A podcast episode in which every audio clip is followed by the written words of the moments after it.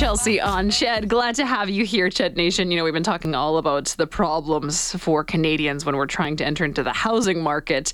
Uh, so this might not necessarily be relatable to anybody, to all of us, uh, but we're talking about 24 Sussex Drive. So in the States, uh, the president has the White House. Here in Canada, our prime ministers get 24 Sussex. At least they did. The last prime minister to actually live in this residence was Stephen Harper and his family. Uh, Justin Trudeau has lived in Rideau Cottage since 2015 because 24 Sussex has a lot of issues. And now the latest news is that it has a rodent infestation. Yeah, along with a bunch of other things. So, we're going to talk about exactly what's going on and the history of this property. Our guest is the senior editor of Azure magazine. Stefan Novakovic is joining me. Stefan, good afternoon. Thank you so much for making the time. My pleasure, Chelsea. I'm very curious to know a little bit about this house. Obviously, the the rodent infestation is really disgusting, and we can talk a little bit about that. But let's talk about it maybe in in more of its splendor and more of its beauty. Let's just kind of dial it back a little bit, or, or go back in time, I should say, and talk about the history of 24 Sussex. We've been talking a lot about homeownership uh, and how unattainable it is for some Canadians on the show. What's this place worth, Stefan? Well, it's a funny question because you know, um, and uh, certainly not very relatable to me because I'm I'm speaking to you from uh, from a one bedroom uh, shoebox apartment here in Toronto. uh, but uh, the house as a building, as a property, it's difficult to say what it's worth, but it sits on really really expensive land. So you know, it might even be it's certainly worth tens of millions of dollars, wow. and it might actually even be worth more if they demolish it than it is now, given the state that it's in. But uh, you know, certainly it's uh, not the type of place that the uh, the average Canadian or you and I really could ever hope to afford. Yeah, it's pretty fancy. Let's talk about the size of it. You know, what are some of the features? I know I know that it's got a separate pool house. I mean, it looks beautiful. It's certainly a, an historic building. So, what are some of its features? Yeah, well, it was built in um, 1868. Uh, you know, during the uh, Victorian era but built in the Norman Revival style. So it's a very sort of heavily sort of UK influenced uh, type of house. It has many bedrooms, a really sort of grand living room, um, and it's sort of a typical Victorian era mansion of of its time, and a really uh, uh, lovely design. And you know, if you look at pictures of it from the outside, it has that lovely stone exterior, sort of very stately, very imposing. And then uh, in the 70s, uh, when Pierre Trudeau was prime minister, they also built a pool house next to it, which is actually the one part of the property that continues to be used today. Hmm. It's got a great uh, long pool and a beautiful garden uh, for some great garden parties. I've never been invited to one, but uh, I've seen the photos. It looks pretty nice. One day, one day, Stefan. I mean, or it could get torn down. I mean, that's part of the discussion right now with all of the issues that are facing it. And we'll get to those in just a second. But let's just talk about who has lived there and, and some of the, the rich history there. Because the last family, the last prime minister to inhabit this place was Stephen Harper. So it hasn't actually been occupied for quite some time, right? That's right. That's right. So it, it has been occupied. You know, it wasn't originally built uh, to be the official residence of the prime minister. It was built for a wealthy private uh, merchant in 1868, and then eventually it was acquired in the 20th century by the National Capital Commission in Ottawa to serve as the household of the prime minister. And I think throughout most of the 20th century, pretty much every prime minister, I think except Kim Campbell, who, who served a really short term, mm-hmm. has lived in that house. And so when you have a place where the prime minister is living, obviously some pretty important people are going to come visit. So, like John F. Kennedy and Lyndon Johnson and Winston Churchill and all these sort of great uh, historical figures, all the way up to George Bush and Obama in the 21st century.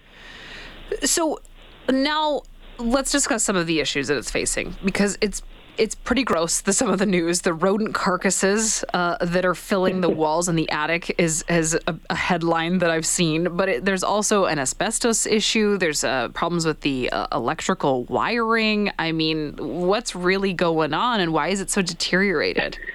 Well, of all, the problems are pretty incredible. You know, I remember way back in 2005, I think, when Paul Martin was prime minister, uh, Rick Mercer did a segment where he came to visit the house. And already, you know, there were stains on the carpets and they would put sort of pieces of art on the carpets to cover up the stains. And the windows were drafty, and they had to cover the windows with plastic. The electrical wiring was bad. So the state of this thing now, what they're saying is all these years later, when no one's been living in there, is there's so many and I hope nobody's eating while listening to this, but there's so many dead rodents, so many carcasses, and so much excrement in the walls that it's not actually safe to breathe the air in this house. Oh no! So that's kind of you know, kind of the question behind that is how the heck could it get to this? You know, when you think of like other great sort of residences of like the head of government, obviously the White House in the U.S. or 10 Downing Street in the U.K., it's pretty shocking. You'd never expect something like that to happen. So why did it happen in Canada? And uh, the answer, in part at least, is because you know, unlike the White House, uh, or 10 Downing Street. Those places are obviously the home of the president and prime minister, but they also serve as an official office. You know, if you've ever seen The West Wing or a show like that, or mm-hmm. pictures of uh, the president in the Oval Office, well, the Oval Office is part of the White House grounds. So it's not just where the president lives, but also where they work. So because it's also these places are important offices, they get maintained by federal funds as as an office building. 24 so, Downing Street Go on, sorry. Uh, well, no, I'm just wondering. And so, was that just not the case that there was just no allocation of funds to take care of it? Exactly, exactly. Because it's just a house and it's not an office, there were no allocation of funds officially to take care of it. There's no budget uh, to take care of it. But it's a little more complicated than that. I think the answer lies in part in Canadian political culture. I think it's sort of a faux pas for a Canadian prime minister to be seen to be spending public money renovating their house, mm-hmm. right? If Trudeau said today, you know, we're going to spend $50 million to renovate this thing, a lot of people would get really angry. And part of that is, you know, it's just not something that's tended to be part of the way that Canadian political life is conducted. Uh, you know, but really the solution ought to be that there ought to be some sort of governmental third party that has nothing to do with the prime minister, that isn't led by the prime minister, that sort of looks after this property. Yeah, I mean, I think that that seems like the obvious answer is some sort of um, organization that takes care of historic buildings, because now we have this this what should have been a beautiful building that's almost 200 years old. That's that's what meant to be torn down now. I mean, now to restore it is going to cost so much more money. I want to get into what you think we should do with it, uh, but we do just have to take a short break. So just bear with me. We'll come right back into this conversation talking about 24 Sussex Drive, learning a little bit more about the history of it and what's going on as we've heard all of these reports of a massive rodent infestation. This is in the Prime Minister's residence, not uh, this Prime Minister. The last Prime Minister to occupy it was Stephen Harper, but uh, it looks like this thing is in some pretty serious disrepair. Stefan Novakovic is the senior editor of Azure magazine. That's who we're talking about this with, and we'll get right back into it coming up in three minutes. You're hanging out with Chelsea on CHED. 630 CHED, Edmonton's News. Today's Talk.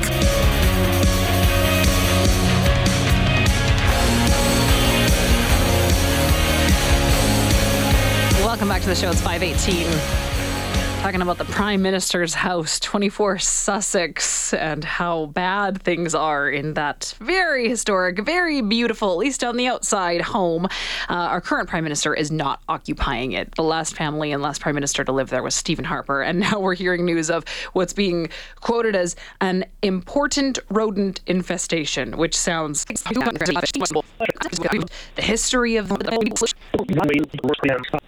maybe through some sort of third party commission or through some part of the federal government or a federal agency or the National Capital Commission of Ottawa has to find the money uh, and a mechanism to be able to do this. I think it's important to try to understand, though, like, why is that so hard?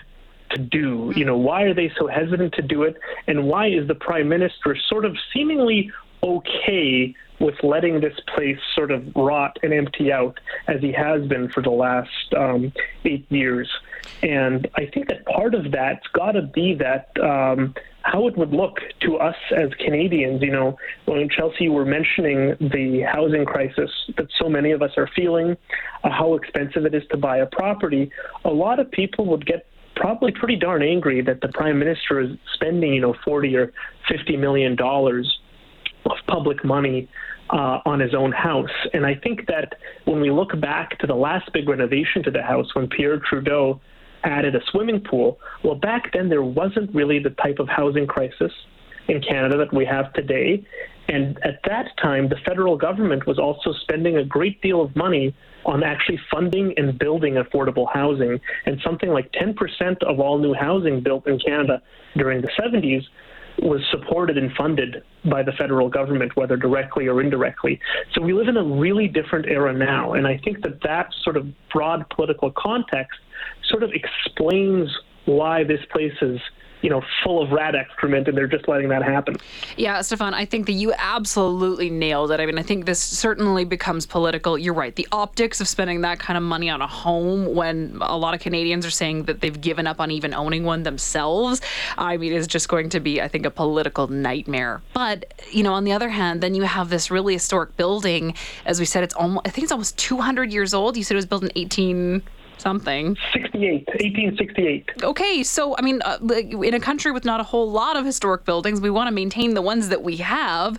Uh, you know, you also don't want it to just completely. Um, fall apart. So, could there be an option of putting some money into it for renovations and then turning this thing into uh, a museum or some way to then generate income uh, by by bringing the public into it? I Justin Trudeau has said that he's quite happy living in Rideau College, which is where he cottage, excuse me, uh, which is where he and his family have been residing since 2015. So maybe that's the option. I think that's actually a great idea to have it be like a, a um, a museum of the Canadian government in a way, or the museum of the house's own history because when you look at all these great figures that have spent time there, all the things that have happened there, it's a pretty interesting story. You know, I think if I was in, visiting Ottawa as a tourist, I might want to go and check that type of thing out. So I think, to my mind, Chelsea, what you have brought up is probably the best possible solution that we could see to this thing. Oh, well, thank you. I, I appreciate that. we'll see if that actually comes to fruition, though. What's what's the immediate plan moving forward, or is there one? There hasn't been one yet announced as of yet, as far as I can tell. You know, I think that um, this sort of report of the rat infestation and the significance of it, just on a sort of visceral level, has come as a shock to so many Canadians. Uh, so, at least the silver lining in that is that I think it sort of uh, dials up the sense of political urgency to get something done. Okay. Stefan, thank you so much for your time this afternoon. You've been a lot of fun so much for having me. Always a pleasure. Of course. Take care.